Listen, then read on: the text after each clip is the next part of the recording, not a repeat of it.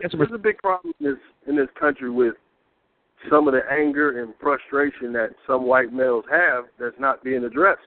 Nobody talks about their job situation. Nobody talks about uh, what can actually be done to make sure they're getting a fair shake. None of that is ever talked about. And when you have that kind of frustration and it's not addressed, it leads you to believe any conspiracy. It leads you to believe any type of rage that you have for any other particular group, and it can kind of put you in a bad place.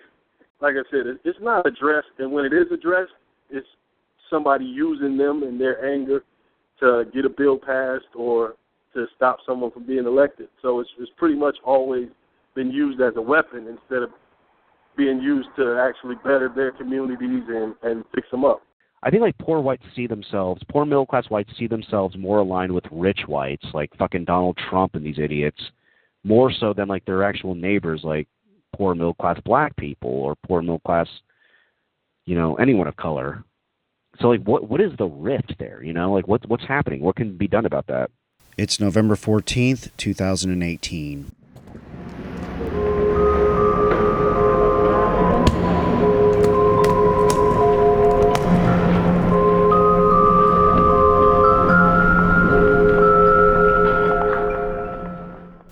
Welcome to Paradox of Civility. I'm your host, Roy Koshi. So, on this episode you're about to hear, I revisit episode 18 of The Hate Project. Now, for those who are tuning in for the very first time, The Hate Project was an online radio show I hosted and, of course, created, um, in which I allowed hate mongers, actual hate mongers, to call in and have a dialogue with me about why they hate, how they learned how to hate. So, what you're about to hear is an edited version of an episode that aired on January 21st, 2013. That date was Martin Luther King Day, um, the official holiday. Now, in the full length episode, um, I interact for a long time with people in the chat room. They're saying hateful things. It's not necessarily that much more hateful because it's Martin Luther King Day. Um, it's kind of standard at this point of people hate trolling me and uh, being just getting away with saying uh, racist, hateful speech and language. Um, and this episode actually ends up being one of the more peaceful episodes. Um, so, in the beginning, uh, you heard a snippet of Naj Radio. Naj Radio is the African American sports host who was also hosting a show on TalkShoe at the time.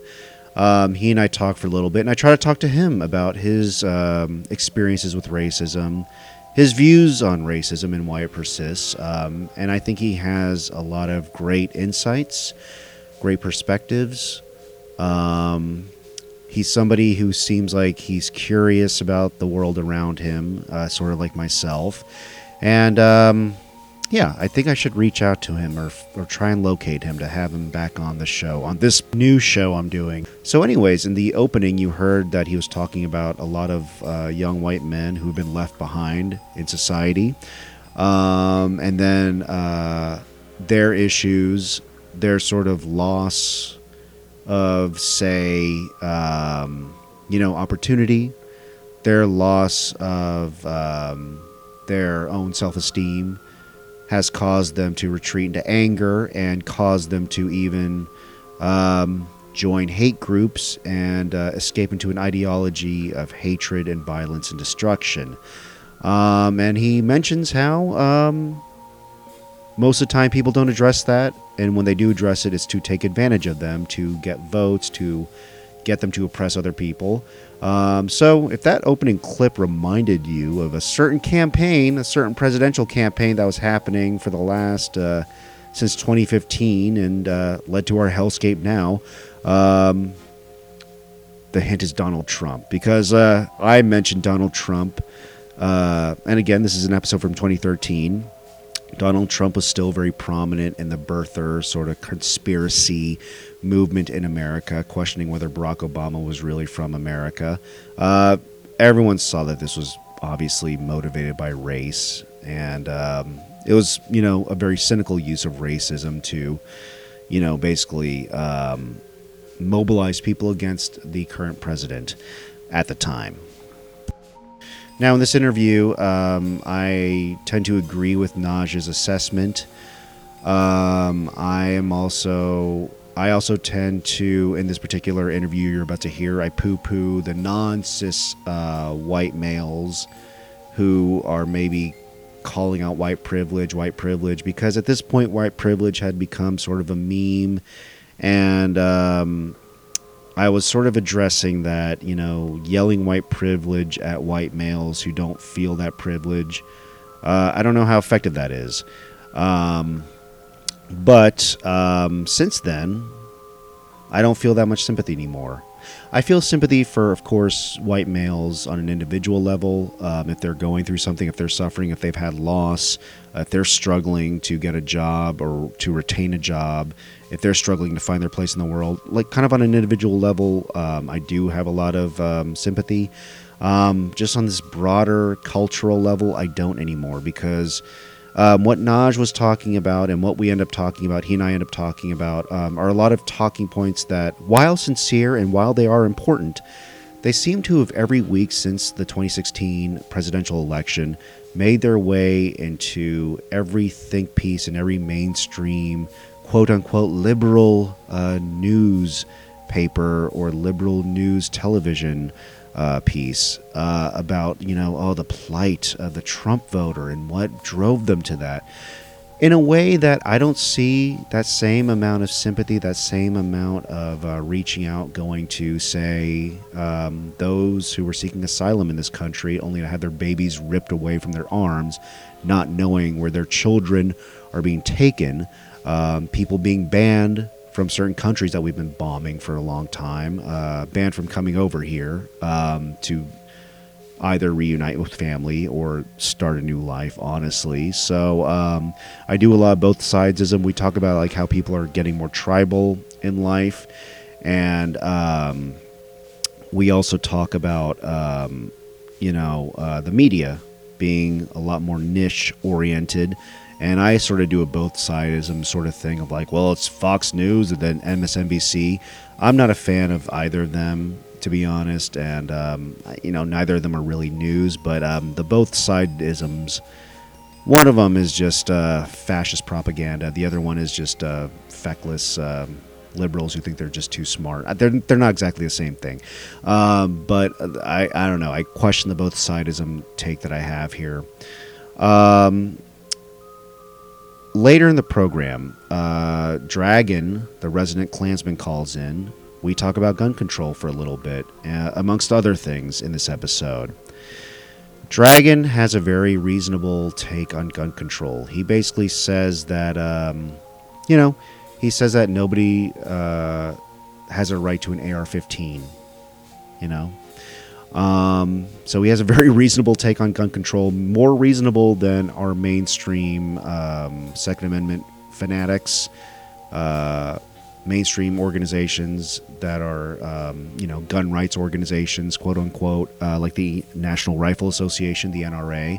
Um, you know, he has a more reasonable take on proper gun ownership. And uh, there's somebody with an Australian accent who calls in nearing the end of the show who tries to debate both me and Dragon. Um, now, um, when I share that, I'm not celebrating Dragon, just to let you know. uh, I'm not saying, hey, he's, he's, maybe not a good. Look, a broken clock is right twice a day, and he's correct about this. He has a reasonable take on uh, owning assault rifles. So, um, you know, uh, that's where we are right now. Um, somebody who's on the fringe has a more reasonable view of gun control. At least he did it back in 2013. Uh, than uh, the current sort of uh, most prominent gun rights organization in the nation, probably in the world. Um, and I here's here's uh, something to just um, think about. So a week ago, on the evening of November seventh, two thousand and eighteen, again, this podcast is about sort of revisiting these conversations and looking at them under the current times that we're living in right now. Um, on November 7th, Ian David Long um, went into Borderline Bar and Grill um, and he shot and killed a total of 12 people, and that would include himself. Um, this took place in Thousand Oaks, California. and uh, really sad story because um, one of the survivors of the Las Vegas mass shooting ended up becoming a shooting victim in this latest uh, mass shooting at Thousand Oaks. Um, Telemachus Orfanos was his name. Um, another victim in this shooting was actually a sergeant, a cop as well. Sergeant Ron Helus was his name. Now, um, Ian David Long was a former Marine. Many people have tried to pin this on PTSD from serving in Afghanistan. However, uh, Long had exhibited um, violent proclivities way before joining the Marines. Uh, in fact, uh, one of his high school coaches, um, she actually has been speaking on this about how she noticed that in high school he was a ticking time bomb. Um, Evie Kluk is her name, and um, basically she made complaints to school administrators, to fellow coaches about his behavior, and um, you know, another coach of his, Dominique Colell, uh, says that he grabbed her rear end and kind of groped her in a, a really inappropriate, a sexually inappropriate way. Um, and so complaints were made, but people did not, the, the administration at this high school did not want to ruin his career in the Marines, in the military. So um, they did implore, though, continually to please do something about uh, Ian David Long. Um, and, you know, they contend that had someone intervened, maybe 12 people would be alive right now. Um, now, I share that um, Ian David Long, uh, as a, a, white dude, um, a lot of folks were circulating that this was a Middle Eastern uh, attacker before all the evidence came out. A lot of the uh, chodes on the right wing media ecosystem, like on Twitter and what have you, like your Paul Joseph Watson and your Laura Loomers and folks like that, um, was revealed as another white guy who did this. Um, and then, you know, of course, because it's a white guy, we look to PTSD. I'll post another article about this, about folks basically saying don't blame the PTSD because uh, this behavior was there before. His horrible temper was there before he went to uh, see combat overseas. Um, and in fact, I do want to share this as well. Um, he posted on social media during this attack, and uh, I'll just read a couple things he said. He says, It's too bad I won't get to see all the illogical and pathetic reasons people will put in my mouth as to why I did it. Fact is, I had no reason to do it, and I just thought, fuck it, life is boring, so why not? I hope people call me insane. Put two smiley face emojis there. Wouldn't that just be a big ball of irony? Yeah, I'm insane, but the only thing you people do after these shootings is hopes and prayers or keep you in my thoughts every time, and you wonder why these keep these keep happening. And he puts more smiley face emojis. Um, so sometimes, uh, okay, how how am I going to talk about this? Um, so with this project that I was doing, the hate project, um, I really was trying to understand what drove people to hate, what drove people to want to see the genocide of other groups of people. And a response I kept getting back was either like some sort of like hyperbolic, uh, you know, I got some stories of a couple people, but a lot of people were like, well, hey, I just don't like them. And hey, you're accused, you know, you're the, why are you accusing me of hatred? I just hate, like, but I don't have, you know, they sort of like took me to task for like uh, trying to find an origin story for them, and um, I guess like when I read these little like posts here, this guy has uh, basically you know he understands what he's doing. He understands the common response. I don't think this is somebody who's disassociated from reality. Um, and so he he understands the game. He's he sees behind. He sees like the coding there, and he's making fun of it all, and also participating in the horribleness of it, um, while mocking the fact that it is all a game. And then, real bloodshed is shed. Uh, real blood is shed, I should say. Um, so, yeah, part of also revisiting this show is wondering whether I made a mistake in even doing it. Now, also on November 7th, uh, the NRA uh, basically was criticizing a report from the Annals of Internal Medicine uh, that was pushing for gun control, and they told uh, they they basically suggested to doctors that they stay in their lane. Uh, many doctors have responded in in turn. They've shown pictures of bloody, um, you know, uh, garb, and uh, they've described uh, treating bullet wounds and and uh, having to explain to someone's parents that their child died from uh, gun violence, and you know, basically saying that this is our lane. Um, so the NRA started a fight with doctors um, last week as well and um, they didn't say anything about Jemel Roberson. Now, Jemel Roberson uh, was somebody who broke up a fight. He broke up a confrontation that involved gunmen in Chicago. And uh, I'll post an article about this as well. Basically, there was an altercation, um, and then uh, somebody um, started open who, who uh, opened fire uh, within this fight and Jemel Roberson uh, was working security at this uh, venue. It's called Manny's Blue Room Lounge. And he subdued the gunman. And then the cops came and they shot Jemel Roberson. Now, Jemel Roberson is the good guy with a gun that the NRA always says that that's the person that you defeat. How do you defeat a bad guy with a gun? You got to have a good guy with a gun in the room. And um, the cops gunned him down he was actually doing his job. He saved a lot of lives. And uh, he's dead now. 26 years old. And he was actually trained, he wanted to be a cop, basically. That was his dream. And uh, that's not going to happen now. The NRA, uh, at least at this taping, hasn't said a word about this yet. So, yeah. That's uh, that's what's going on uh, this week. Um, so enjoy this episode. Um, there's a lot going on this week. Um, you know, some high school kids were doing a Nazi salute in Wisconsin. Um, I don't necessarily want to get into that right now. Um, uh, GOP candidate in Mississippi, uh, her name is uh, Senator Hyde Smith. Um, and uh, she uh, talked about going to a public hanging of her opponent, who's an African American in Mississippi. Um, you know, maybe I'll talk about this these two things in future episodes. I still haven't really addressed Botham Jean. That death disturbs me because it happened in my hometown. So um, I will talk some other time about that, though, and I'll probably touch on these other uh, topics uh, that I just now mentioned at a later episode. But I don't want to. There's a lot to process, obviously, and uh, listener, you probably know that if you're living in the world right now. So, um, but I just want to keep uh, the incidences that match what the content of this hate project episode um, i just want to keep that all uh, at least somewhat matching. Anyways uh, have a listen and enjoy. Or be upset.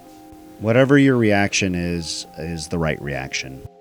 I had an idea though. Um, so i know like white people in general in respectable society it's um it's not considered you know acceptable for them to use the n word right? So I was wondering, I had this idea today. Um, how much? How? And I want to float it by you guys. Like, do you think it would be successful if I if I set up like a, a private booth, like a peep show type booth that they have like in in porn houses and stuff like that? If I set up like booths, but it was like a nigger booth, right? Where you could just go into a, a dark room, you're having a hard day at work, and you need to take it out on somebody, or just like you just want to scream the N word, you put in a quarter, you go into like this room and just scream the N word for five for like five minutes. You pay you maybe you you, you pay by the time you use. So like a quarter will get you like one minute of just screaming the N word. Three dollars will get you five minutes. Five dollars will get you ten minutes. Do you think that'd be successful? Is that, is that a successful business plan? Be kind of like a peep show booth. But I'm see, monkey ass cracker motherfucking snow monkeys. Oh, guy's lame. Anyways, uh, Dragon, you're saying they already have that room. the break room at most social services. but in those, could you really could you really get a could you really get away with that? I'm saying like it would just be like where you could really get your nut off. Like those sort of porn houses that have peep show rooms where like you have a private dancer or like those porn houses um where um you just go into and you watch a video and you just jerk off in there, right? This would just be for white people because they're so oppressed by not using the N word and not being allowed to use the N word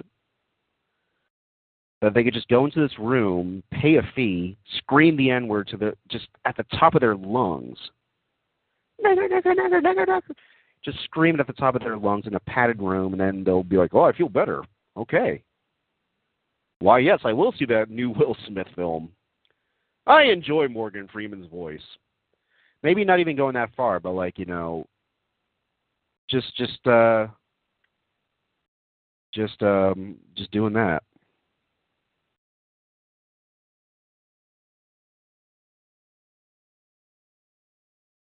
okay, Dragon. You're asking what would that solve? Well, here's what it would solve. It would just get it would be like a catharsis. You know what that means? It would just get this off people's chest.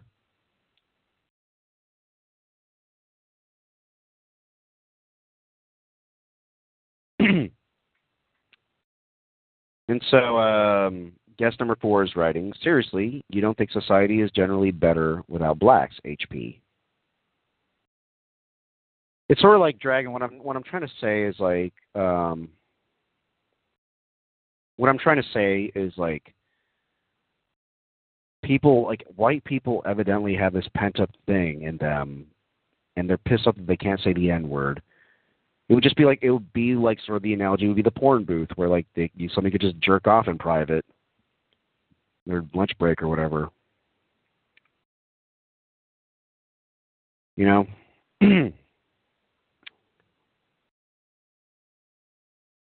or whatever. Now you're writing, how about we work for their demise like we've done for years? Well, it's their demise. Yeah, you you've been doing that for years. Um, You've been doing that for years and you've been very successful.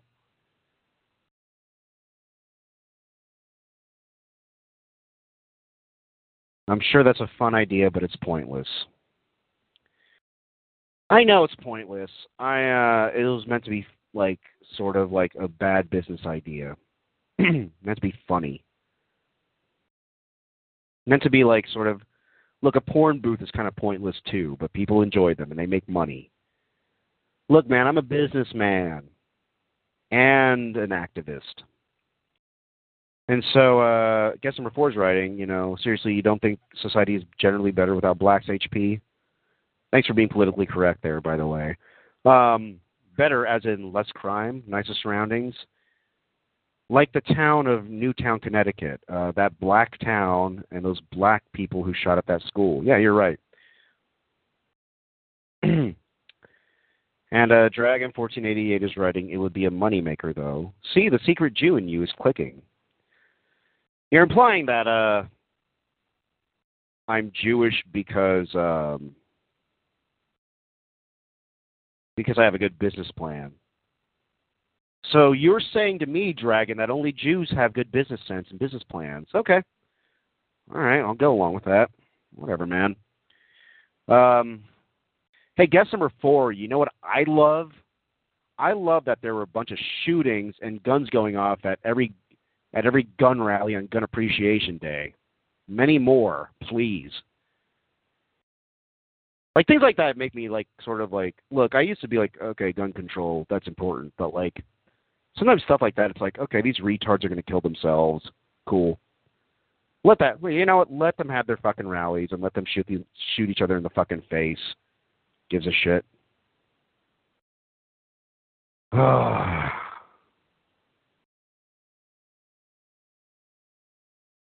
okay, so guess number four you're writing. Um, the gun shows and gun appreciation, day, appreciation days are safe.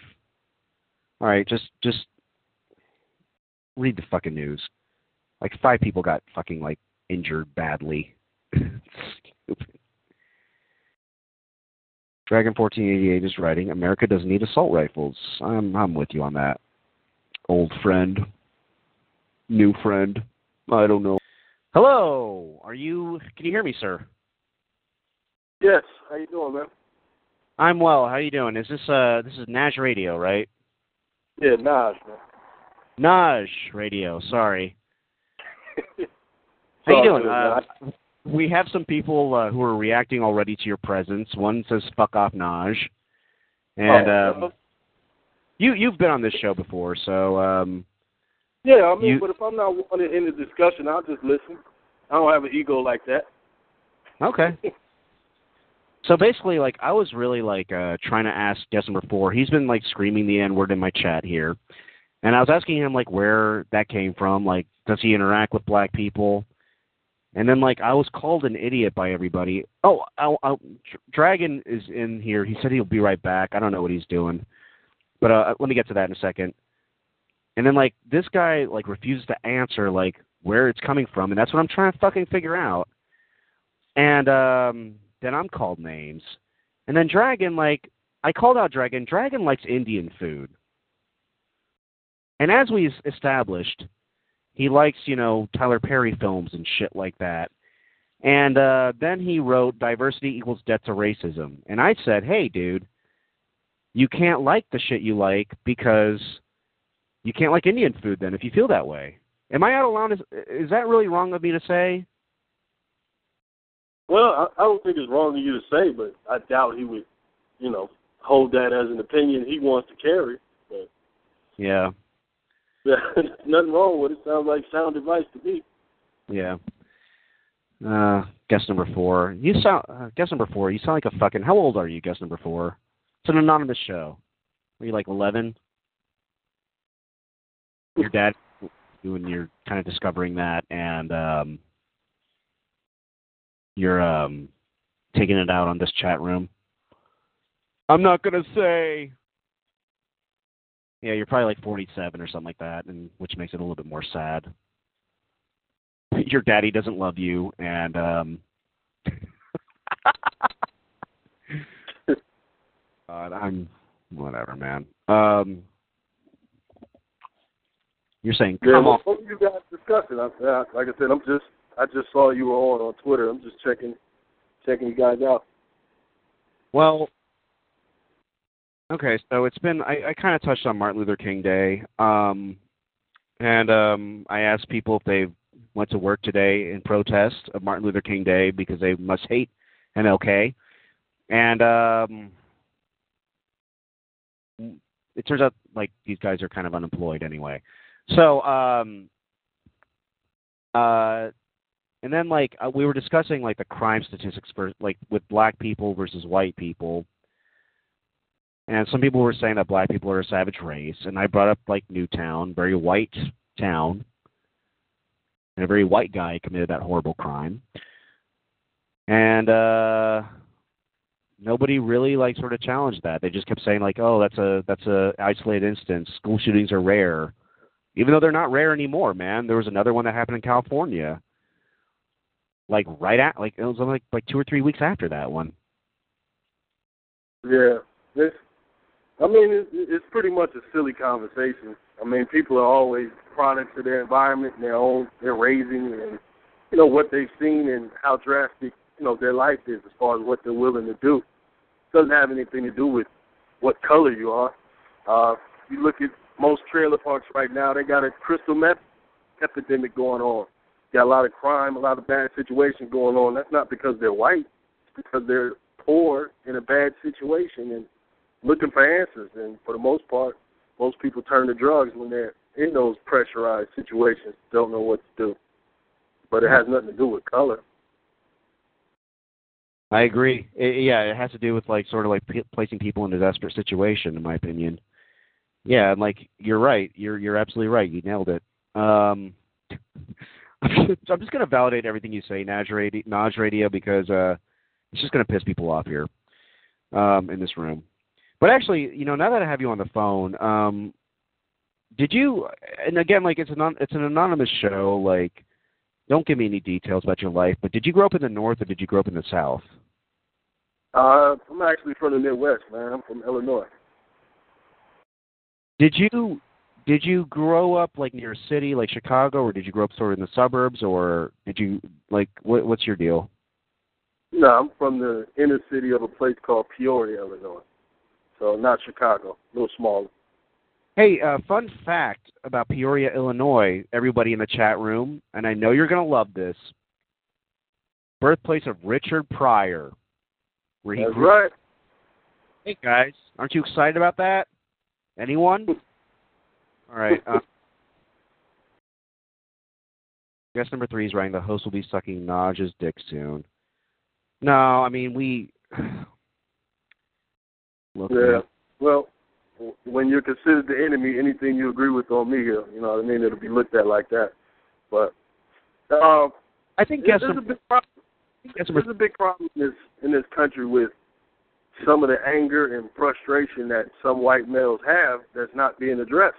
Nobody talks about their job situation. Nobody talks about uh, what can actually be done to make sure they're getting a fair shake. None of that is ever talked about. And when you have that kind of frustration and it's not addressed, it leads you to believe any conspiracy. It leads you to believe any type of rage that you have for any other particular group, and it can kind of put you in a bad place. you know So what? it- it- it's- oh, go ahead. No, that you just brought up a great point. That like, and this is like, so like I, as you can maybe guess, like I have I have friends, um, kind of across the political spectrum, and um, what you're bringing up is a great point because like a lot of my friends on the left love to fucking like talk about uh white privilege. Oh, white privilege, white privilege. And they're kind of talking about like a systemic and historical privilege, but the problem, and, and you just point out this, Nash, and I, I I want everyone in the chat to listen to this, and and because I do empathize, like the average white guy doesn't feel privileged. Like they just sort of feel like they have a shitty job, they got a shitty situation, they got to take care of their family. They don't feel privileged at all, and like, What? not and like you said, like not even fucking being addressed. Like like the fact that like their jobs are also being taken away, like like they're sort of like the American dream is crumbling before them. You know, it's crumbling before a lot of people, but like it, it's especially like you know that it, it it's like they're not being included in the dialogue. You're you're absolutely right, and that's a problem.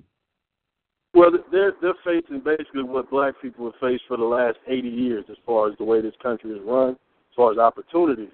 So a lot of these people are frustrated, and if you can't access your white privilege, if you don't have the resources, so if you can't put on that that perfect Brooks Brothers suit and speak with the right type of twang that they like, as far as you know that that accepted American uh, business vernacular. If you can't speak with that, then you're kind of on the outs in their mind. So they get all of the, I guess you could say the condemnation, condemnation from being white males, but they don't get the benefits of it. So of course they're pissed. I mean, and and this is something that like I often challenge like people who I know, like people of color, you know, women, LGBTQ. It's like when I hear them sort of like going off on like, oh, white privilege, white privilege, and it's just like you're right on a on a sort of general level and a historical level, but like at the end of the day, um, the individ on an individual personal level, like the average white person doesn't feel privileged. Like they feel like I got this, and kind of like what you said, like there's no sort of like special button that they have that they're invoking at all. Like it's just sort of like, and that and that like, and I I I'm f- fucking trying to do this, but people don't want to play ball with me on in this dumb show. That's how it Like- goes sometimes. But but the thing the thing is the benefits of white privilege that they do enjoy, they don't know about because they haven't had to deal with the opposite of that. Meaning, you don't see a, a black cop on TV trying to explain why he thought a white kid's cell phone was a gun, so he shot him. You right. See what I mean? Yeah. they don't have to deal with that type of thing, so they don't. You know what I mean? They can't even comprehend that that that's an actual thing or an actual possibility of, of a risk of you going out on a Friday night. So Right. there's, there's that part of it too. But like I said, it, it's not addressed, and when it is addressed, it's somebody using them in their anger to get a bill passed or to stop someone from being elected. So it's it's pretty much always been used as a weapon instead of being used to actually better their communities and and fix them up. The trailer park is just as generational in its poverty as the ghetto is. Nobody talks about it. Yeah. Yeah, you're right about that. Um, and and it's so. Hold on, I'm, I I have to break this for a second. Uh, Vlad Putin is writing. Hate to break in, just talked to Bednarski, and he said this call has to be over by 2 a.m. or else. Sorry, just the messenger here. What is that? F- and I just one hammer chopped from Betty, and you were nose deep in ground. What the fuck does that mean, dude? No idea. Oh my god. Okay, hold on. I, I had to give this fucking disclaimer one more time. I cannot believe I have to fucking do this. Okay, guys. This is a free speech zone.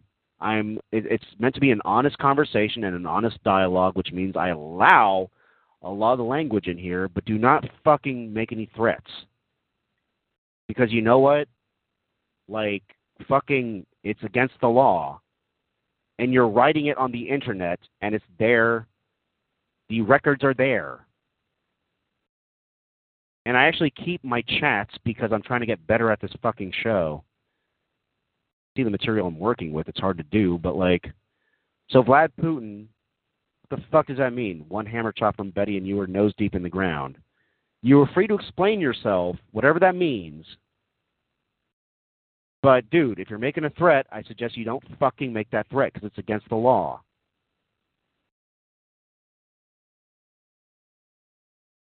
Wow, dude, you were oh fucking coward. Fuck you. Who's Bednarski? Wow, dude, you were so serious. Lighten up. See ya, pal. What a loser. Yeah, fuck you, you coward. Anyways, sorry, sorry, Nash. Um, do you remember like a time in your life where you became aware of race or like the fact that like there were different standards of race in this country or, or just growing up did, did did that happen to you at a young age or at an older age nash well it happens to everyone at a young age uh first time you turn on television listen to the radio right you learn a little bit about it so everybody gets it I mean, did you ever like have like somebody call you a name or something like that, or somebody um um sort of like yeah? I mean, I've I've had the black experience in America. I've been pulled over multiple times for no reason. I've been searched and harassed for no reason. I've been called names a few times, but I mean that's part of the experience. Uh, right. Definitely okay. something I want to continue, but I don't have a situation to where I was beat beaten down or something crazy like that though. Right. Um but like you don't you don't hate like all white people because of those experiences, do you? I don't hate white people at all. I don't hate any race of people. So like I mean this is something that I'm trying to get at because like a lot of these guys and a lot of these guys like like guess number four is hinting at some sort of armed robbery. I don't even know if he's like fucking telling the truth or not. But like, um, they sort of like point to like this one incident with a person of color, and then it sets them on this path of like, you know what? All of them are evil. So I'm trying to figure out like how do you like w- what is the difference? Is it like just a fucking like a consciousness of the world around you, or like is it like like I- I'm just sort of curious as to. Well, if if you treat uh, I guess, race like a subject, then it would just come from not studying and not learning. So if you pick up a lot of literature about race and read about it and learn, then you'll have a more informed opinion. But if you don't, and all you get your experience from is, say, the television and then your personal experience, then you go based on that. Now, you can have your opinion, it just won't be a very informed one. Uh, right. Say, for instance, the Korean corner store that I go to because uh, it's by my house. If I said, uh, well, all Koreans are rude or all Koreans are this, because of that particular store owner, that's just an uninformed, ignorant opinion of mine based off of a small sample size. Right. Doesn't actually mean anything. Right.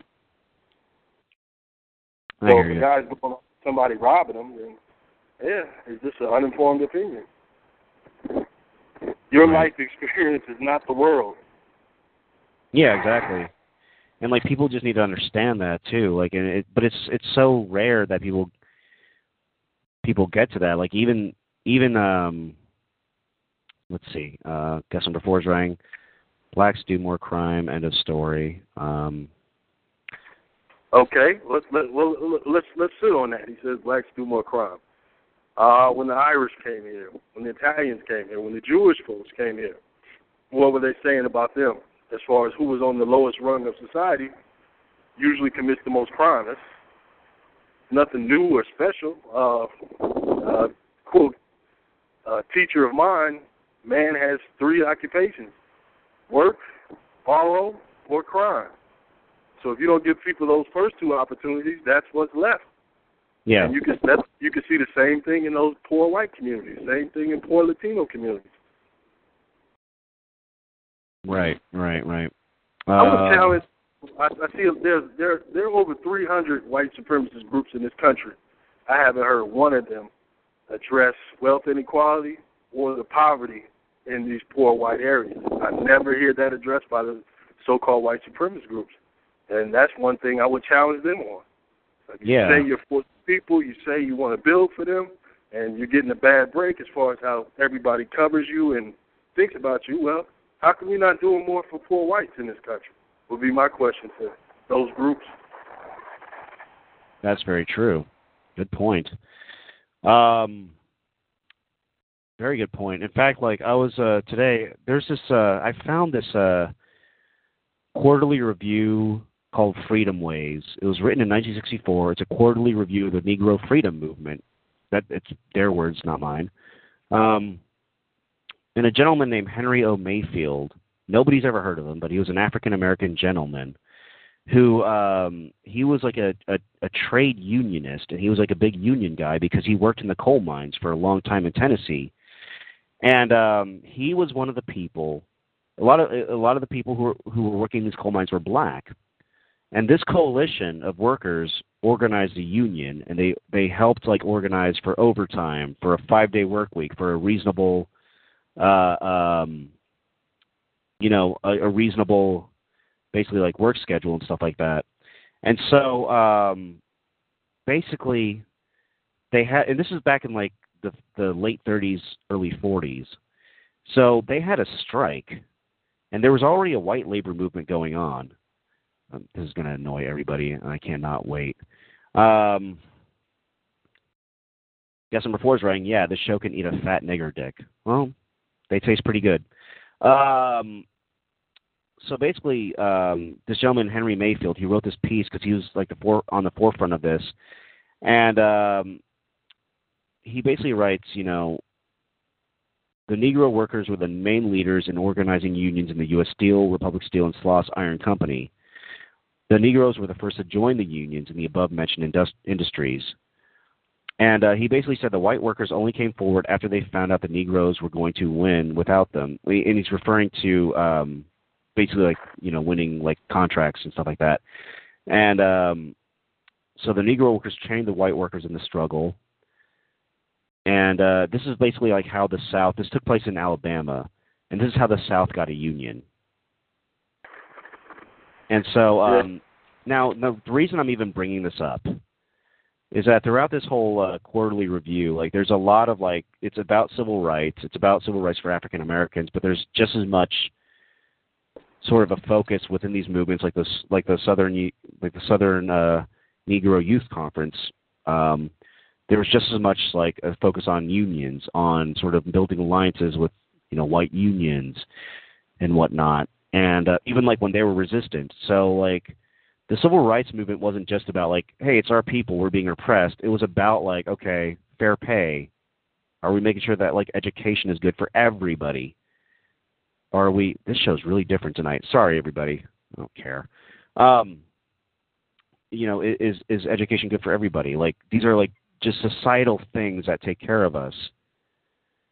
So I mean, what what is happening that like poor whites are more I think like poor whites see themselves, poor middle class whites see themselves more aligned with rich whites, like fucking Donald Trump and these idiots, more so than like their actual neighbors, like poor middle class black people or poor middle class, you know, anyone of color. So like, what what is the rift there? You know, like what what's happening? What can be done about that? But I think it goes back to how we started it and just saying that those those concerns and needs aren't addressed. So when somebody does finally address you, you're willing to listen, especially if they compliment you. So that's pretty much how that works. You got people voting against their own interests, which is the same you could say for poor blacks voting for the Democratic Party. You oh yeah, voting their own interests because either they have no more options, and that's the one party that speaks to them. So that's pretty much what you got. Nothing so, new though. Yeah, and so um, Dragon, you're writing wrong. Tell me you can you're free to tell me why I'm wrong. Um, um, what? So I, I will pose this. I kind of feel like this is kind of a failing in the African American leadership and the people of color leadership in general that we're not make we're not having this conversation. Well, like, I, you know what I mean? I don't. Not really, just because what leaders have that kind of power in this day and age. There is no black leader that has that kind of power. You mean like there's not like sort of like a, a Martin Luther King icon that we have right now? No, you don't get guys like that all the time. No, not at all. Right. Um, I mean, like, but I guess the question would be then. It's sort of a conundrum because what can be done? Because like a lot of like what's happening right now, and it's just sort of a development of this culture in general is everybody's going into their own niche now. Everybody's like and it's it's internet culture it's it's everything. Like people are just sort of like going into their own worlds now and they're not sort of like seeing commonalities between each other. And it's a problem in every movement. It's it's sort of like the flaw of identity politics in general of like you know it's people are sort of getting tribal now in a weird way like we're in a society right now where we can literally talk to anybody over a fucking like like we're doing right now you know, I'm talking to strangers over a computer, having a, a radio show.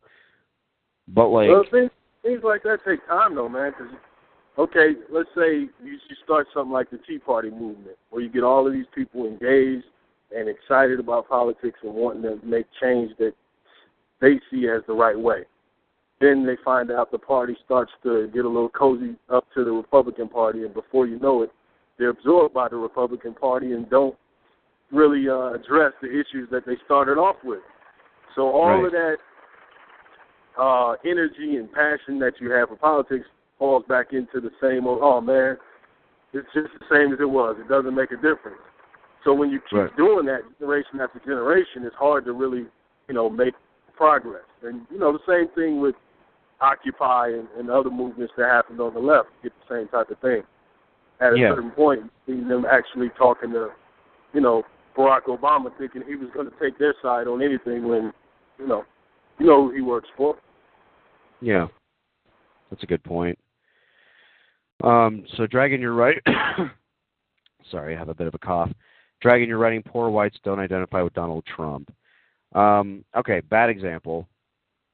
You called me on it. You're right, Dragon. Um, but um, they identify with like sort of like the rich they they identify with like white people of different classes above them even though like those white people of like in the upper middle class the wealthy white one percent whatever you want to call them don't don't associate with poor whites whereas like just on a on a day to day individual basis on a day to day basis you have more in common with the people around you who are in the same class system as you are yep I mean, like, oh, by the way, everybody, um, everyone who's left here. Um, I've wow, I've alienated everybody. Um, I'm I'm so sad about that. By the way, um, anyone's welcome to call in. Uh, yeah, so yeah, number three, guest number five. I'm talking too much, or they're not allowed to say it. They're not being allowed to say anything. What are they mad about? I don't know. Like I've I've really I think I've been fair. throughout this entire fucking project, like I've been like I was posing questions and like and unfortunately like when it gets uncomfortable it's like, "Oh, you're an idiot. You've been indoctrinated by the Jews." and dumb shit like that. So like I don't I don't know like I don't know what to do, man, because like so guest number 3, guest number 5 and Dragon of course, I mean, you know, you're always welcome to call in, man. Like I hope you know that. Like you're always welcome to call in and I like hearing from you and uh you know, want to hear about your your new comedy routines that you you throw out all the time, buddy. Um because yeah. in fact like I mean it, it's weird though because like the discussion that we're having right now I think that a lot of white people, especially like a lot of white people who live like enclosed in like world of bigotry, they don't hear this from people of color that like they don't hear like say like, you know, you noticing that they're not being taken care of and they're not being addressed. You know? And um like their concerns are not being addressed. And like that's fucking important. And the fact that like to, but to acknowledge that or or even think about it would be to forget everything that you've ever uh solidified as truth. Meaning uh conservative guy reads a certain paper, he goes to certain websites, so he, he keeps his ideas there. His friends share pretty much the same ideas.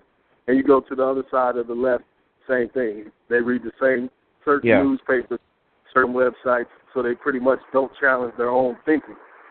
So we got two people with two sets of facts talking about they have the only truth. Yeah. Um, and it, it it's kind of interesting because like, and I, I feel the same way. It's like, yeah, people on the right, Fox News, people on the left, Rachel Maddow and MSNBC and all that stuff, and it's like, you know, it's like at the end of the day, it's like, it's it's almost like people don't really want to learn anything anymore. Like they just want to like, they want to like sort of like have their own views validated. And what's sort of been interesting about this particular show that I've been doing here is that I've been like truly trying to learn what's been going on with people and where people are coming from. Um, the reason I even began it was that like it was partially like you know meant to be something fun, but it was also like sort of like well, we don't have an honest discussion about like say hatred in this country. Like we live in this era of like you know platitudes and like you know nice sayings. You'll see it on Facebook all the time. But like we don't have like an honest discussion but like people are sort of isolated from each other. We still have like these problems all the time. People are divided. People are killing each other um and we don't have an honest discussion about race like you know on the one hand you have like just hate speech from you know like these organizations and then the liberal side the more left side is like oh we have to be careful with our language and our tone and everything yeah and so like yeah. then like that that sort of suppresses any sort of honest discussion. And then like there, you have like this sort of third in in our I don't know how old you are, Naj, but like in our in you know I'm in my generation there's been like this ironic racism of like people making like racial jokes and being like, "Oh, I'm just sort of like saying these racist things in the tone and form of a joke, but I'm not really racist." But so if you get offended, you're uptight and it's like a way of like them not sort of dealing with their real feelings. Um, yeah. When people so, can't feel like they can express themselves, and you know they'll try to get it out in a joke or you know whatever yeah. way they can. Political and not that that's a bad thing. Like I mean, like any like you know, speaking of like somebody like Pryor, for instance, like he took like those sort of ugly feelings and he like the some like somebody like Pryor like took that shit and like made something out of it. Like he he made a good joke out of it that didn't like deflect the ugliness. It sort of like reinforced it more than anything. I'm just refreshing the chat, everybody. So if I'm not catching all your stuff, please don't get offended. Um, yeah, but the, the the term politically correct though, just just the idea of what it actually is, is pretty much the language of the business community that makes it to where you don't hurt your bottom line when you're discussing other people or other races or anything like that. That's that's basically what PC is for. So people who don't either don't have the sophistication to use that language or shit want to use that language are upset because they feel like they can't say what they want to say because people will perceive it as racist. Right. And, you know, the people who are using PC are usually just as racist, but they know how to cover it up a little better. So right. they uh we need to address uh, low income residents and their ability to, uh, I guess, grasp certain concepts or be skilled enough to be hired. When Right. you know somebody poor who doesn't know that language would just say, "Man, I'm sick of these niggas on welfare." You know what I mean? Right, yeah. Right. So like I had I was posing this as a business idea earlier uh in the show, Nash. I just want I just want to hear you what your opinion of this would be. Guest number eight writes, "Ah, crap! I couldn't take it. I had to come back." Are you? Were you guest number four? Oh my god!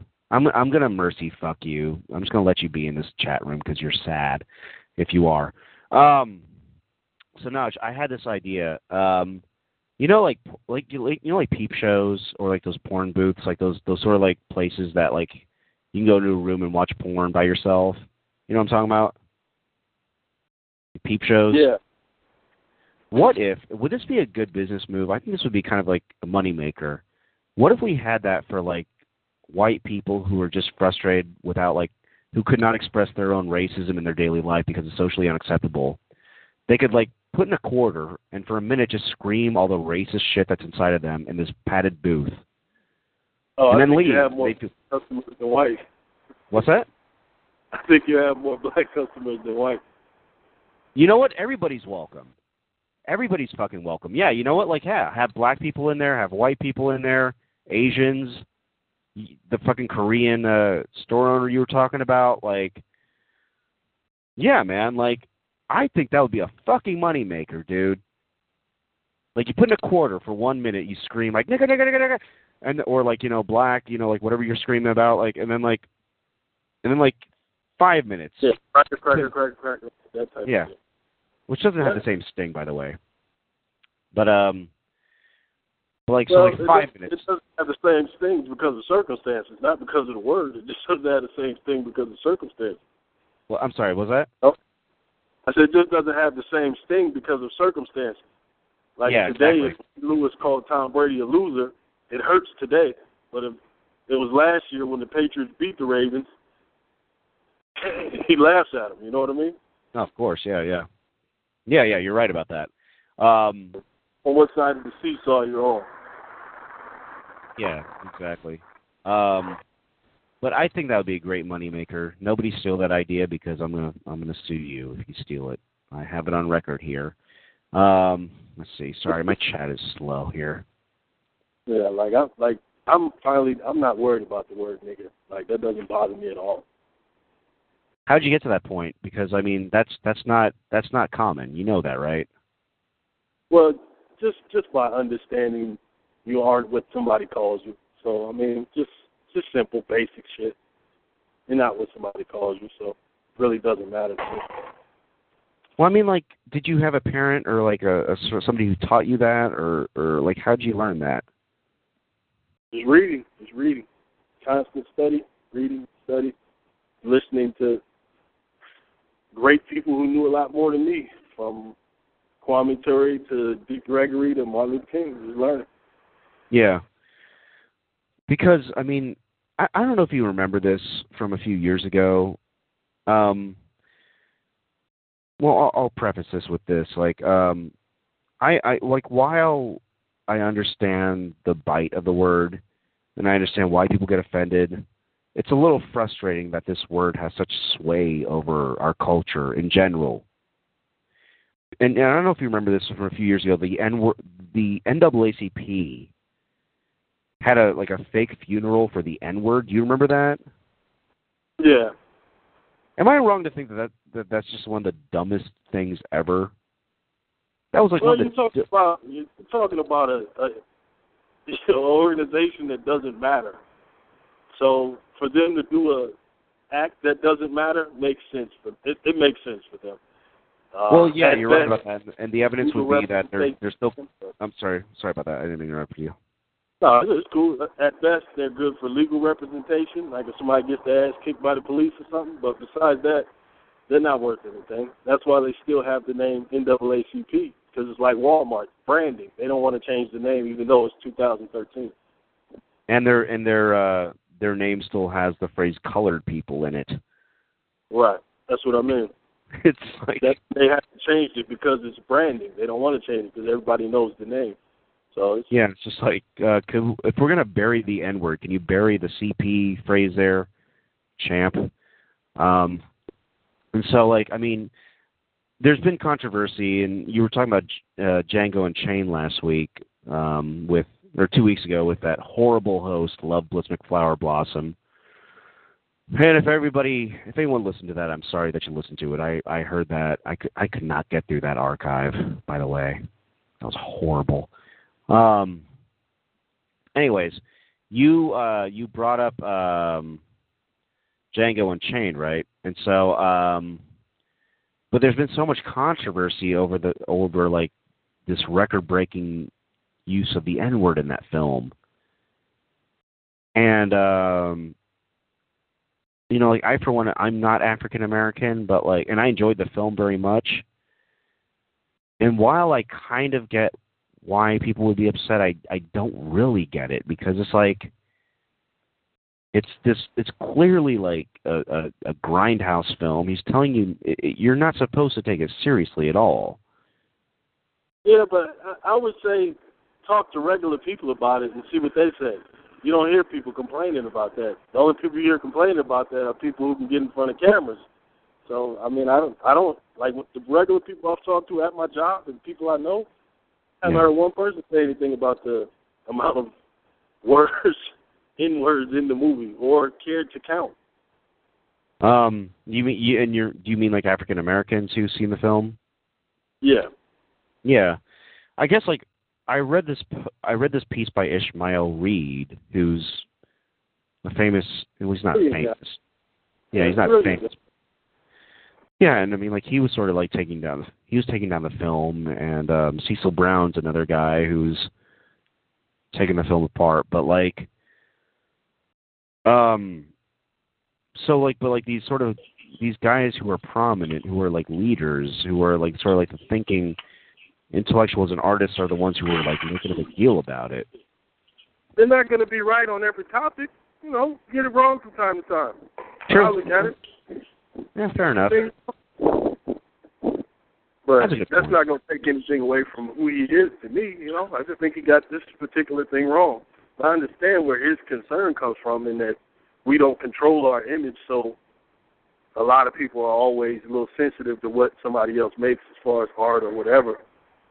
If it's in, including us and we're not making it, I, mean, I can understand that, but Right. it's something you have control over for one, and for two, they make it something that's very small, way too big. Right. I agree. Hey guys, Oh. uh, if you're chatting in the chat room, sorry, um, just uh, know that I my chat is slow as always, as every week. This this fucking chat is always slow. So just know that I'm not ignoring you. All right. I love you all. No, I don't. I'm not like that fucking shitty host from a couple weeks ago. Um. So I mean, do you do you feel like it, do you feel like it's? It sounds like I mean you've made peace with sort. Uh, you you've read a lot. You've made peace with like who you are. Um, you know what you're about, and like to the point where like a lot of like things like the N, word- like even like this word that's sort of presented as an extreme sort of, you know, offense doesn't bother you. Is, is I mean, is there a way of like educating other people of color or people of the LGBTQ community or women in general? Like, like I mean, is there is there something that can be done? Because like I just feel like it's like anytime a comedian says something, anytime like somebody says something out of line, like we all flip out, and it's all yeah, like, but let's, let's let's let's let's just look at it like this: What's a little easier for people just to take that out of their vocabulary, or for a whole generation of people to get to the point to where it doesn't bother them? You know what I mean? Like, what's more likely to happen? I would say Right. people stop in it, but at the same time, man, it, it it doesn't surprise me. But it's just it's just part of who we are, man. And a lot of times when like a white young man grows up and becomes a racist guy, it's not of his own doing. I mean, you know, he's Right. educated a certain way. He watches the news. He watches different media outlets, and that's the conclusion he comes to. He looks around. He sees a lot of poor black people. He sees a lot of violent black people. So that's the conclusion that he comes to. So I I don't knock the man for coming to that conclusion. I just pity him for not trying to educate himself and look a little further. But I can't Right. knock him for that.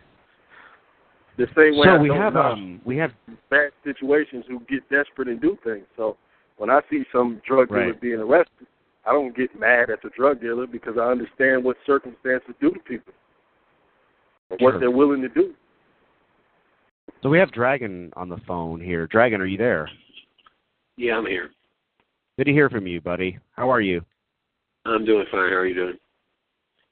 I'm great. Uh, and we have Naj Radio. Um, so uh, what, what's uh, what's going on with you, man? You've been in the chat all night. Um, what's what's uh what what do you want to say right now? Yeah. Our our biggest problem, no matter what the race is, is, is the media that we let let ourselves and our children watch. Uh huh. Mm-hmm. You know, when, when when when stuff dies down, the media always seems to flare it back up.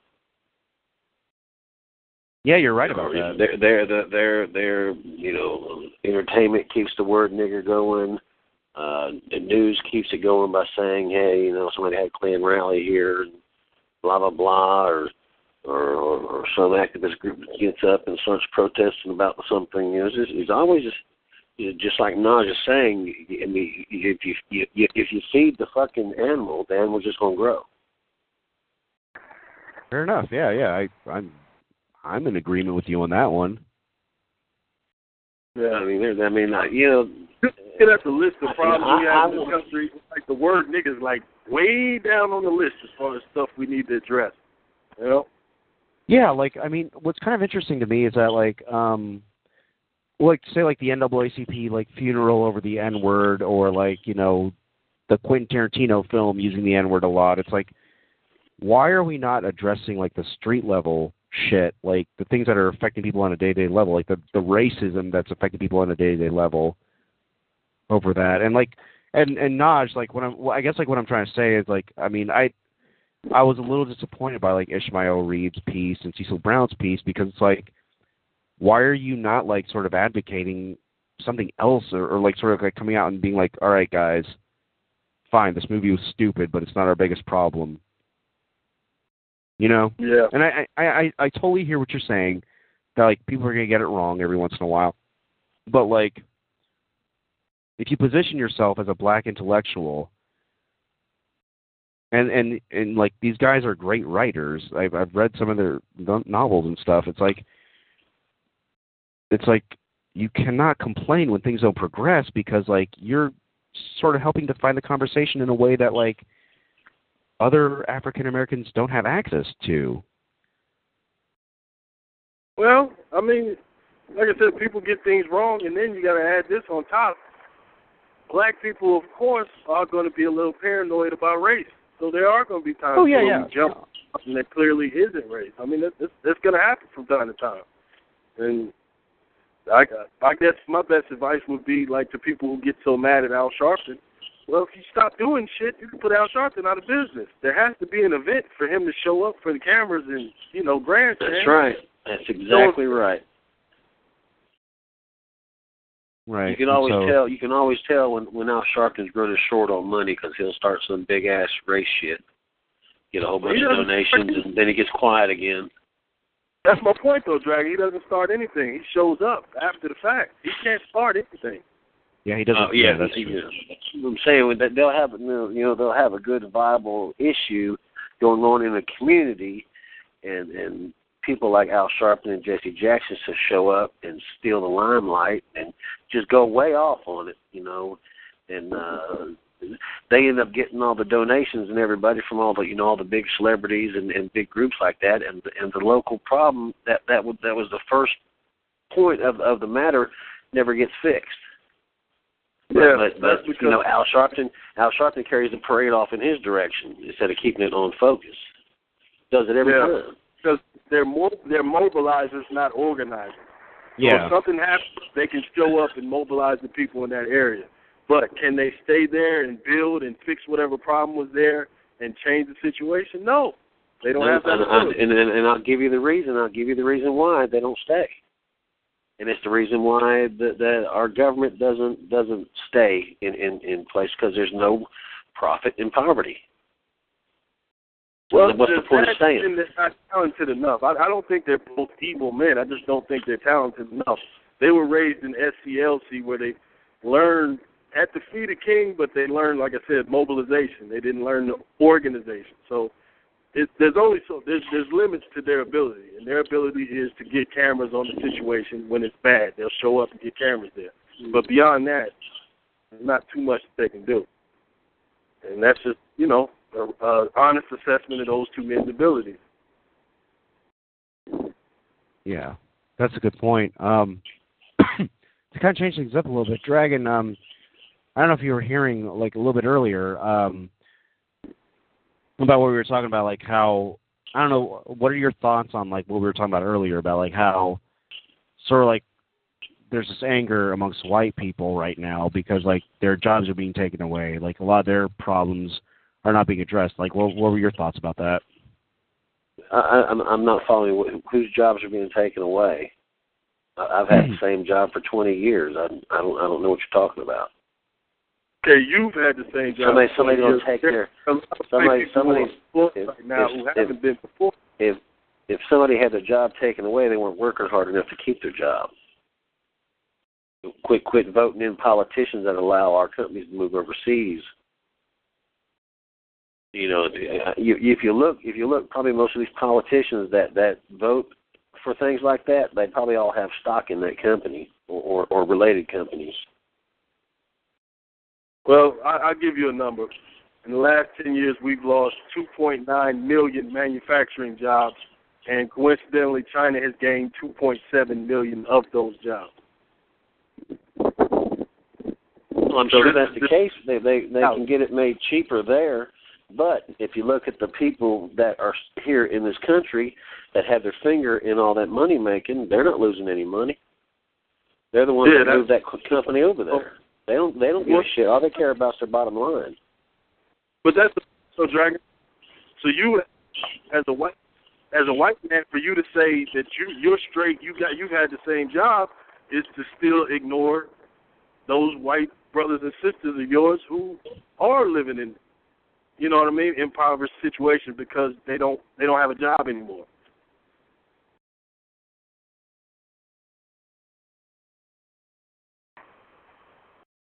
Hello, Uh, you, you know still there? they they shouldn't have they I don't I don't know what their particular situation is, but I'm sure they didn't prepare for anything like that. Well, Dragon Yeah, you- saying they didn't you live- prepare means saying they didn't prepare means they went on a job and they weren't good enough, so they got fired. I just told you we lost 2.9. They picked up 2.7 because they could pay them cheaper, cheaper uh, wages. That has nothing to do And with and the actual and, work. and And and the bad thing about it, when that when that product gets sent back sent back to this company, we buy it instead of Right. refusing to buy it. right, that's a good solution.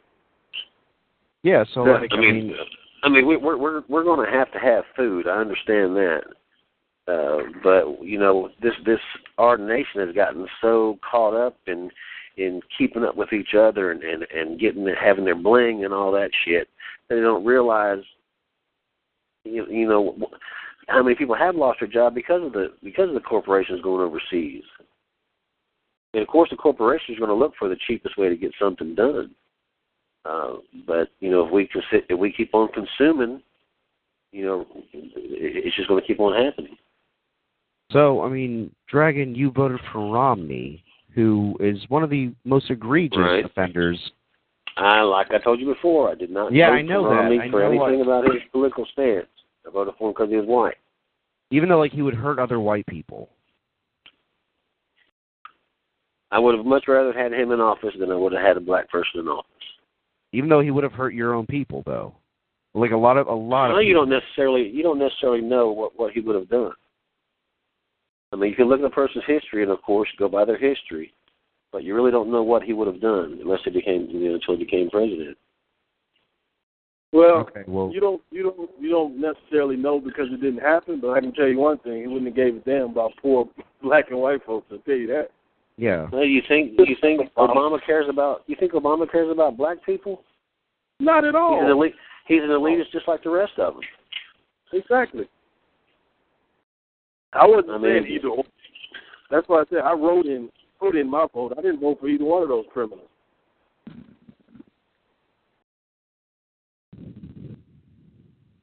Yeah, I mean, like, so, I mean, it, it, it's one of those things where if you're truly committed to the solidarity and self, and, and I'm using y'all's words, by the way, guys. My chat is like blank, and because because talk shoe is uh, whatever, it's fine. You've heard this Yeah, complaint but times. just just look at look at the conversation that's going right now. The NRA, which is mostly funded by gun makers, is out here grandstanding with Obama, making a big show. And basically, what they've done is they've scared people into thinking that Obama is going to come for their guns, and people are buying guns in record numbers. Now that mm-hmm. works for both sides. The NRA gets to, and their gun manufacturers get to sell guns, Yeah, and Obama gets to appeal to the left about something that he's not Yeah. actually going to do because Yeah. any political party that removed the guns from this country would not be elected for at least at least another decade. They would be out of favor Yeah. for a long time. So nobody's actually going to do that. That's why the Republicans are calling his bluff when he keeps Yeah. popping his It's head, acting like he's something. Yeah, He's not gonna it's do it. all it's all it's all just just media hype. They they they people just Yeah, but- feed off but look that stuff. It's yeah, just hype ridiculous. Look what the media hype does. Since we're talking about guns, we haven't seen anything about a job report. We haven't seen anything That's about right. unemployment. We haven't seen anything like that on the news or the newspapers in the last month or so. So Obama is hoping this shit keeps rolling so he doesn't have to talk Oh, yeah. about the economy. That's right. yeah. Very true. That's right. And, you know, it, it's a sad thing to see so many people fall for this shit. You see people running out buying guns by the dozen when they're not realizing they're being And- and- manipulated by sides. And, li- you know, and, and like I said earlier on the chat, you know, I, I'm a gun owner. I, I believe in, in people's right to have guns, but there's no reason for anybody to have an assault rifle in this country. There's, there's just no use for it. You know, if you get a handgun, you become proficient with a handgun, proficient with a shotgun, and if you like to hunt, buy a hunting rifle. But there's no reason to have a high capacity rifle. There's just no reason for it. Right. We had we had plenty of police. We had plenty military. There's just no reason for those guns, and and people can say they can they they're going to get all these guns, you know, to keep the the balance of government versus citizen. I'll tell you what, I've I've seen the military destroy cultures. I've seen it because I was there. I don't give a damn how many machine guns an untrained uh, group of people have. The military will crush you, and they won't care. They're going to isolate you for terrorists, and tell everybody else that you were evil people, make up a story about you, and everybody will watch TV and not think about it a, a second time. It, it'll be another Yeah. Waco. All those people. That's right. I mean, you don't, you don't, you, you, I mean, you're you, you're not being smart when you try to take over the, go- uh, try to to to uh, tell the government you're not going to do something publicly. If they want, if they want to fucking make you do it, they're going to make you do it. And if Yeah. you, and if you don't do it, they're going to kill you. That was the And argument I was at- using look about, at, against look like. look at look at look at Tiananmen Square. hmm I mean, the people, unar- unarmed people, you know, Yeah. tried tried to have a protest, and the government come in and just slaughtered them. Right. Yeah. I mean, I mean, you, I mean, you can you can be as much of an activist as, as you want, but when the government's tired of it, they're going to stop you. I, I don't care how many guns you have. Well, you can take it to the civil rights movement. Every leader who said that their thing was, well, we're going to protect ourselves or we're going to attack white people, they ended up dead.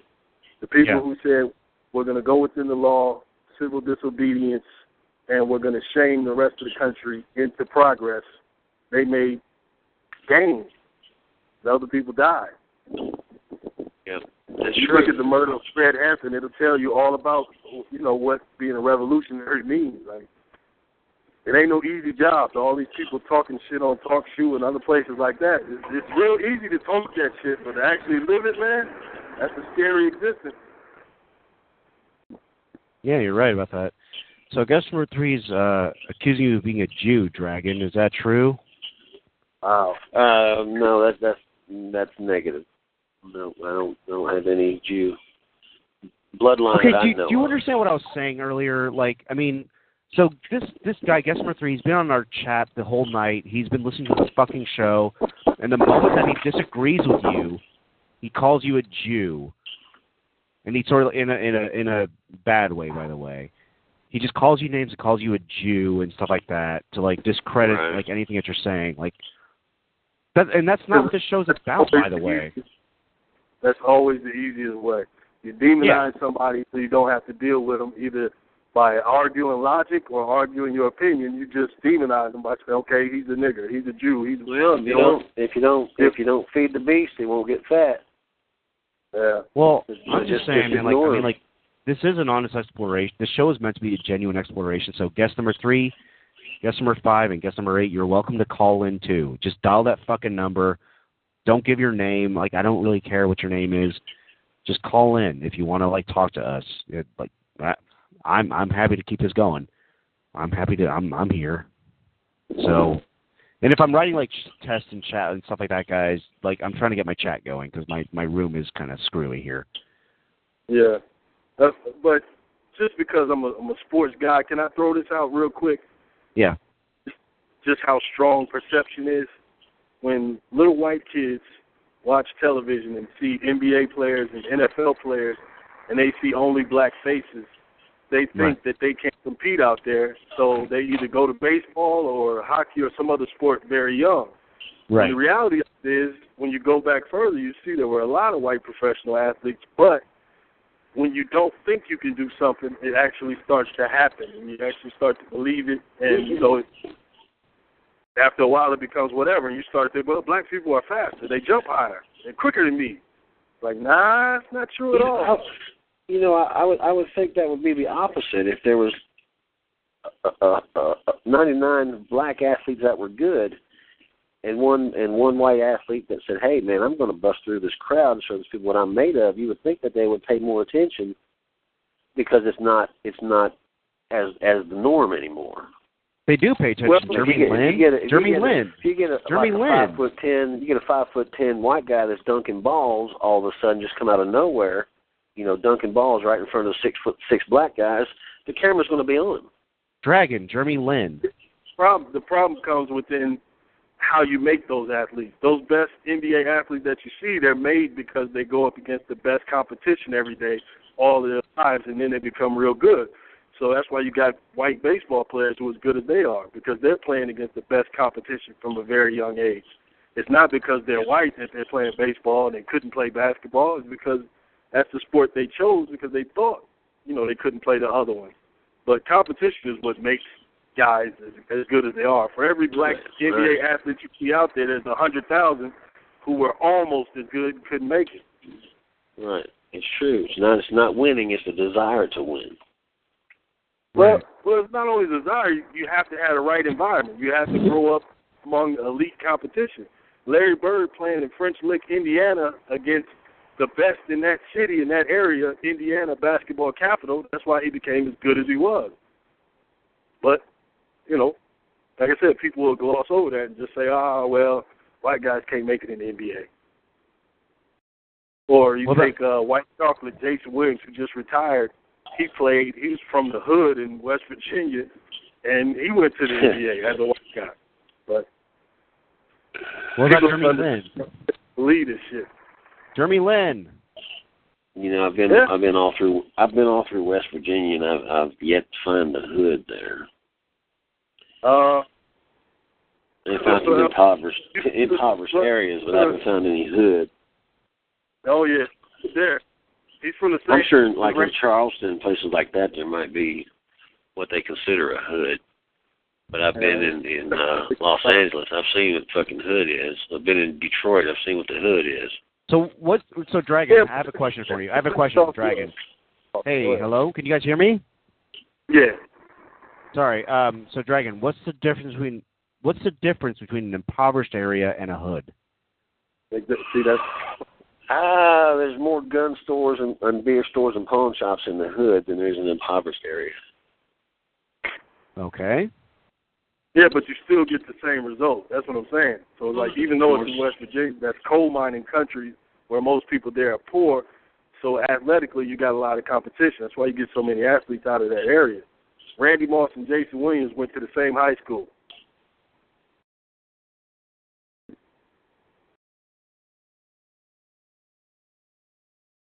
Hmm. I don't have no idea. I'm, I'm not. A, I'm not sports literate, so I have no idea what you're talking about. Uh, okay, well, so, so I, I spend my spend my what spend my spend my time behind a computer and and watching other people work. That's all I do. Yeah. Well, that's that's all I was trying to do. I was just trying to explain Right. why people, you know, believe in these stereotypes over the years. And what you find is, if you really look at it, it's not true.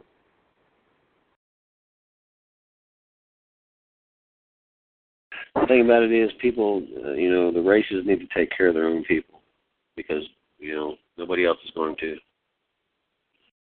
If anybody relies on the government to do anything for them, you know, they're they're living a sad dream because all all all welfare does is is keep you under control, keeps you under government Well, thumb. I haven't met anybody who enjoys the welfare. Like, so I understand what you're saying, but I haven't met anybody who liked it or enjoyed that experience. I Yeah, know, I knew plenty of people that that that actually benefited from welfare, but they were, you know, drug dealers or stuff like that, and they enjoyed not doing a damn thing and, and Okay, well, let, collecting let food stamps for money instead of actual money. Well, let me take. You can always find somebody who's trying to cheat the system. Yeah. Uh, Oh, yeah. We had a bank bailout a couple of years ago. We gave trillions of dollars. That mean all that? Yeah, You okay, buddy? yeah. I'm trying to get over a cold. Same here. See, we have that in common. Everyone But- gets colds. Sorry, Nash. Go ahead.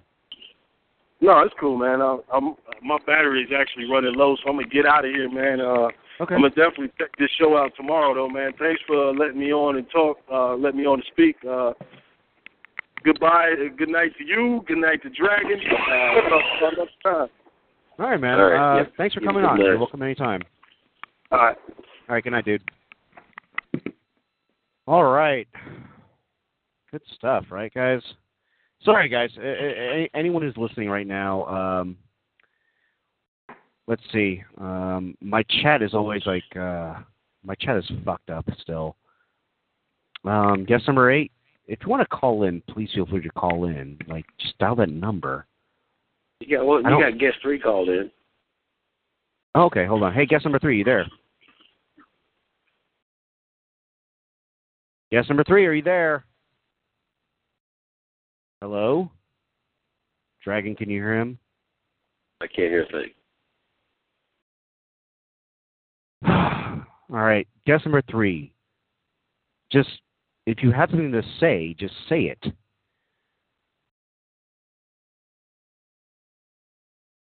Guest number three.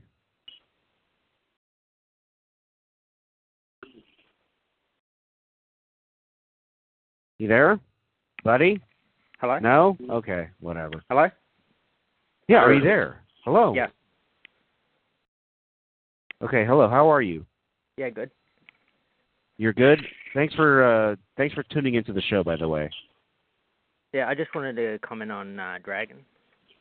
You want to comment on Dragon? Okay. What what do you have to say Dragon? Uh, about the assault rifles, like saying no one needs an assault rifle. Okay. Yeah, why does he think that? Because there's there's no use for someone to have an assault rifle. There's just no no no no. Yeah, but it's written in, in the Constitution. No, uh, it's written in the Constitution to, to to have the right to bear arms. It's not there's no nothing saying that you need a high capacity magazine and a, and a, a rifle that more or less just waste bullets. Yeah, but back in uh, when the Second Amendment was um, signed on, um, back then they had muskets, French muskets. Yes. Yeah, I'm sure. Yeah. So, uh, but in today's, um, but the founding fathers wanted a uh, a ironclad guarantee that tyranny um, wouldn't take place, so they had to arm the citizens.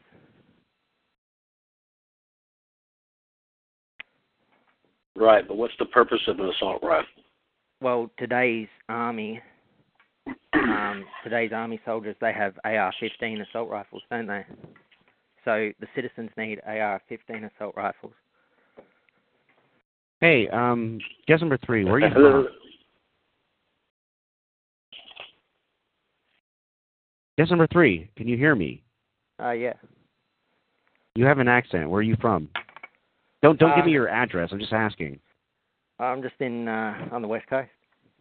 You're on the west coast. You sound like you're from Australia. No, that's no. Okay. Um, so guess I, I have a question. I mean, this is this is something that I've been trying to argue with my gun rights friends. If you're afraid of the government coming after you, answer this question. And Dragon touched on this a little bit earlier when when, you were describing the military and how they would take you down. If you were the president of the United States, or you were like the leader of any country, and or or you know like if you were the president of the United States today and you wanted to turn on your populace and disarm them, how would you do it? Would you send gunmen out or would you send fucking drones? Talking to me. Um, they're just No, I'm talking uh, to guest number 3. uh, they're just changing the uh, the law. That's what they're doing now. What? What they're doing now is changing the law. They're just doing it that way. Okay, just answer my question. Like this, this sort of like ad, this this idea and like the sort of argument used for assault rifles is like, well, we need protection in case the government turns on us.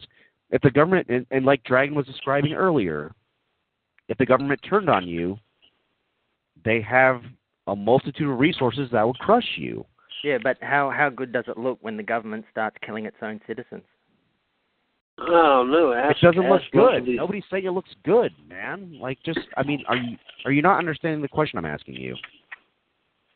Yeah, um, uh, yeah. Well, if you know, we, you haven't got like a, uh, um, but it'd be guerrilla war- warfare more than anything. It would not be guerrilla warfare. It would The- not the be U.S. guerrilla citizens warfare. would not stand a, stand a chance against the U.S. military. Okay, guess number three. I'll put it to you this way: If I had the choice, if I was a president, and I just decided like I'm going to turn on my own people to control them, and I had the choice between between sending out gunmen versus sending out drones and missiles, and then or or tanks even. What would I choose? Um, yeah, I guess you'd use your military or whatever. Things like that. The only thing the So- assault rifle is going to do for you is is is make Yeah, you but a that's not going to happen. They're not. They wouldn't do that. They would um send out soldiers and with their AR-15s and um. No, they're they're going to send out soldiers after they blow it, blow the place up. But they're not going to. They're not going to destroy their own city like that. No, okay, this is all hypothetical. You understand that, right? Like Yeah. I'm challenging I'm challenging the statement that you made. And and it's something that Dragon spoke to a little bit earlier just now. Like if if the military and you Dragon you brought up Tiananmen Square, you brought up a lot of things like if the military wants to turn on the populace, they will win. So, what are your guns? That- What are your assault rifles really for? Uh, well, they might think twice um, before they turn on um, their citizens if um, the citizens are armed. Are you serious? Oh God. Oh, so you're you're, you- you're, you're- you're telling me- you're you're- the one you're coming up with a telling me- hypothetical situation that You- um, you're telling Bar- me Obama's going to you're start killing telling everyone. me you're telling me that one of the most highly trained militaries in the world gives a How do you shit know the whether military? How do you know the military machine won't gun? desert? How do you know the military won't desert? Wait, what? Won't won't um desert? What, whatever it's called, desert. Um, desert the military or whatever. Dodge the draft, whatever it's called. A deserter. You're Yeah. okay. What about that? Well, I couldn't imagine a U.S. soldier wanting to kill its own citizens. I'll tell you what. They had an interview in in in, in um, oh shit, I remember the mil- the, the the the Marine base south of Los Angeles. They interviewed a couple of soldiers up there, and they said they were talking it in that perspective, and they said, "What would you do if you were told to take up arms against your own citizen?" And and every one of them said they would do as ordered. And I'm sure there's going to be plenty of deserters if that ever took place. But Yeah, and Yeah. majority of the military, majority of military will follow orders and they will disarm you, whether you give them their gun or they pry it from your dead fingers. Yeah. It doesn't make a damn what how what kind of an assault rifle you had when they drop down a platoon of two hundred thousand soldiers into your city. It doesn't make a shit how, many AR-15s you had when you got two hundred thousand of them pointed at you. So you just want to lay down and die. Like I said, there's there's no there's no reason for a citizen to have an assault rifle. Well, you, you're just marking you're I'm just marking yourself for death. You're marking I'm yourself for death. Yeah, guess number guess number three, like you're you're not connecting every statement that's being made. You're I, and I don't know if you're doing that on purpose or not because like you just now like you you proposed and you're the one who started this. You proposed the idea that like you need an assault rifle in case the government turns on you. Both of us explain like how you're just not going to win with a fucking assault rifle if the government should turn on you. And then you're like, why would the government turn on us? Like, I, I- I don't know what your point is. So I, let me simplify this for you. Why do you need an assault rifle? Like I said originally. What'd you say originally? Because we're Um, lost now. It's got a, it's, it was the founding fathers put it in the Constitution so No, they to fucking did it. against tyranny. to prevent They did against not put in the Constitution that you needed an assault rifle. Yeah, well, they back said then you they had the only right they, to take back up then their they arms had if back then they only had French muskets, but today soldiers have you know assault rifles, so therefore the citizens also need assault rifles. That's just my point. Okay, but if the mil, so you're you're saying the soldiers in the military, you're using these terms. You're afraid that the military is going to turn on its citizenry. Is that what you're saying? No, if they ever did, um, And what we're fucking okay, what if they ever did. Dragon did, and I are both have been both trying to tell you. Don't talk over me. What we've been both trying to tell you is that like if the military chose to turn on you, they would not send gunmen out. They would send out fucking like high grade weaponry. Do do you not? How are you not making this connection? I'm just. I'm Well, sorry to get frustrated How, with you. how long have they been sorry. in Afghanistan for? How long have they been in Afghanistan for? Uh, over a decade now. Yeah, and they still haven't beaten um, some terrorists with a couple of assault rifles. you're, you're, you're, man, look, man, Oh. you have no idea what, about war. There- There, there's a there's a reason why we're there to secure the the world's interest in oil. Thank you. Okay, that's the only reason we're there. It's either drugs or oil. That's the only thing. We, that's the only reason why wars are fought. Is either drugs or oil. And first of all, let me let me clarify something for you. The Second Amendment was not your right to keep to, to have a gun, to have an assault rifle. The Second Amendment was was written for people to have arms, people to have arms in case they needed to to form a, a militia to to protect their area. Now that's that's the right that that shouldn't be infringed, on. It's the security of a free state, but that it, it, it it's you, you need to understand what a right is. When a right is given to us by the government, it, it, it's not it's not like a fucking like you know you have the right to go out and eat a cheeseburger. And they can take away those rights anytime they want. It's called martial law, and then they can come in with guns and take any fucking thing they want to take from you because all the five uh, the five general the first five executive orders gives the government the power to take everything from the citizens. That's all their food, all the fuel, all their guns, any damn thing they want to take. All they have to do is declare martial law, and the Constitution is no longer in effect.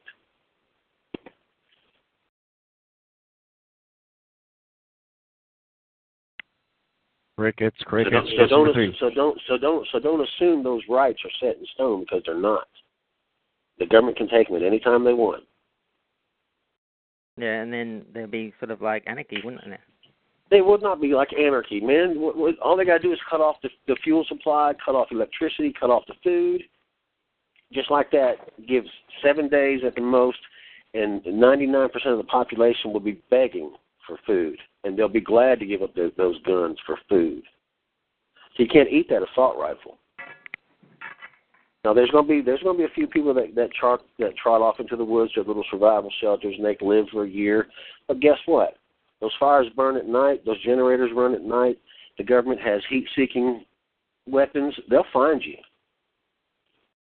and they're going to find you. They're going to take your guns. They're going to corral you down to their little pen. They're going to keep you in, and you're going to be just like the rest of the people. So, so why target yourself with death? Just, just, just obey the rules. Don't break any laws, and, and don't be a fucking gun nut. Well, I can't argue with that. I don't agree with Dragon on a lot of things, but like that that's something I agree with the gentleman on. Yeah, okay, I gotta go now. Anyway. There's nothing wrong. There's nothing wrong with, with, with having guns, but you need to be proficient in the guns that you have. But there's no reason to have an assault rifle. There's Yeah. just there's just no logic in it. Yeah, okay, I made my point. Um, No, you didn't really, but guess. But you need, are you going on a bike ride right now? Guess number three. Another bike ride. um, no, I'm just gonna go pick my welfare check up. Okay, have fun. Well, at least we know Enjoy, the enjoy being. Enjoy, Yep, bye. enjoy being- All right. All right. Oh God. Okay. Should this show? I, I'm I'm just posing this to everybody. Like, this show was meant to be like a broad sort of show. Like, should it mutate into something else? Like, what do you? I mean, Dragon, you're free free to chime in on this I, stuff. Like, I, I think it. I think the the show is fine when you when you get people on that are that are talking of sub, something with some substance. You know, I, th- I think your show has a good foundation. thank you. I like to talk more about race. A, a lot of the stuff on your show is, is revelatory to me, and I appreciate you having the show. Thank you. But sometimes when you get in with your little, uh, you know, chat fights with the with the trolls, it kind of gets irritating. Okay. Well, thank you. Thanks, thanks, thanks for thanks for telling me that, and thank you. I mean, you and I don't see eye to eye on a lot of things, and I mean, I don't know if we will one day or not, but like, I I do mm. I, I do appreciate your participation. I really do. I like. I mean, I mean, I do I do strongly feel that that that people should should care for their own race.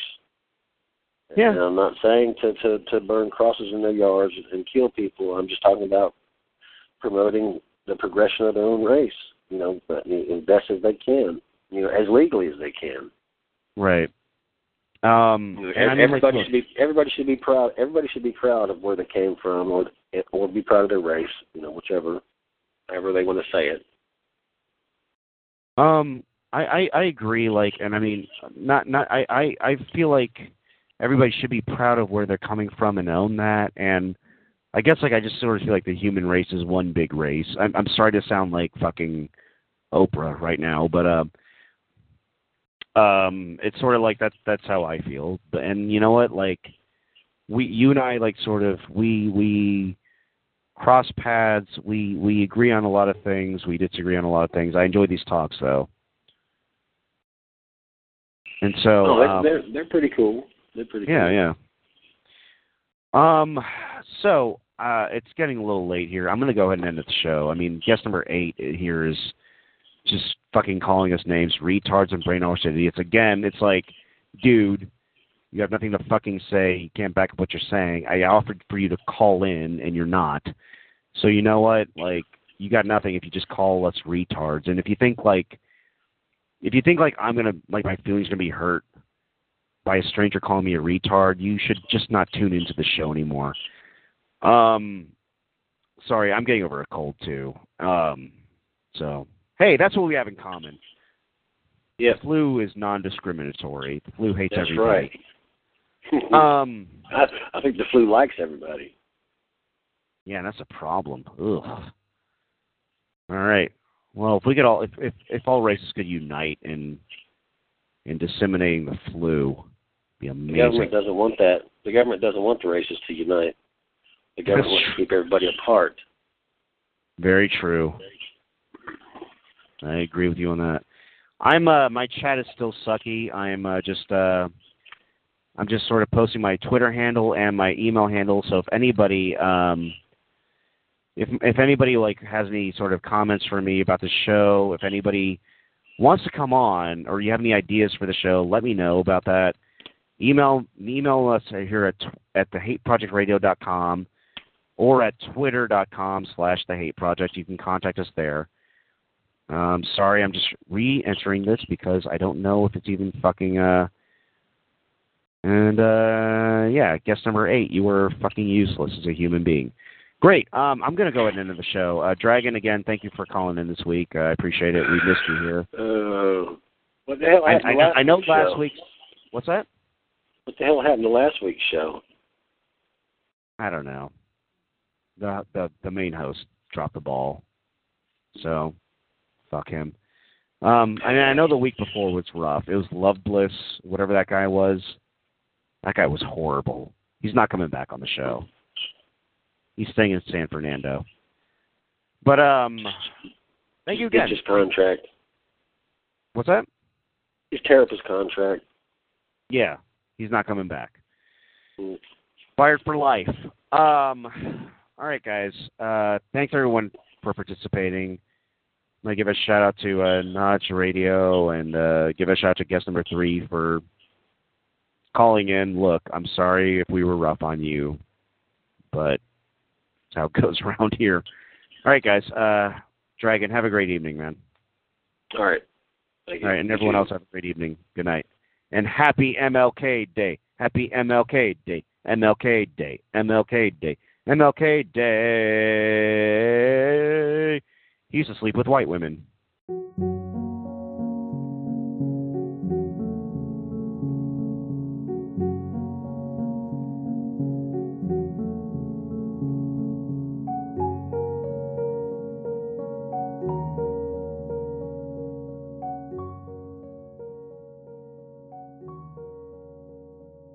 So nearing the end there, when Dragon uh, tells me that he finds the show revelatory and that he appreciates me having the show, I genuinely am moved by that. Um, because in that moment, I do think that, wow, there maybe is some value to the show. Um, as you could hear, I was sort of questioning whether there was any value, and I did that today as I was recording this. Um, and uh, I really was moved though at that time because I thought, um, okay, there's at least some progress. There's going to be some understanding, and hey, understanding and awareness leads to good things usually, or so we're taught. Um, again, you know, I don't know where Dragon is these days. Um, I don't know uh, how much it illuminated his own life, or if he took these conversations and uh, it helped him deepen understanding of himself and other people. I don't know. Anyways, uh, that's our episode. Uh, if you have any questions, comments, thoughts, email me at paradoxofcivility at gmail.com or at me at Twitter on at civilpodcast.com or Facebook me at the Paradox of Civility Facebook page. Um, thank you, and I will talk to you next time.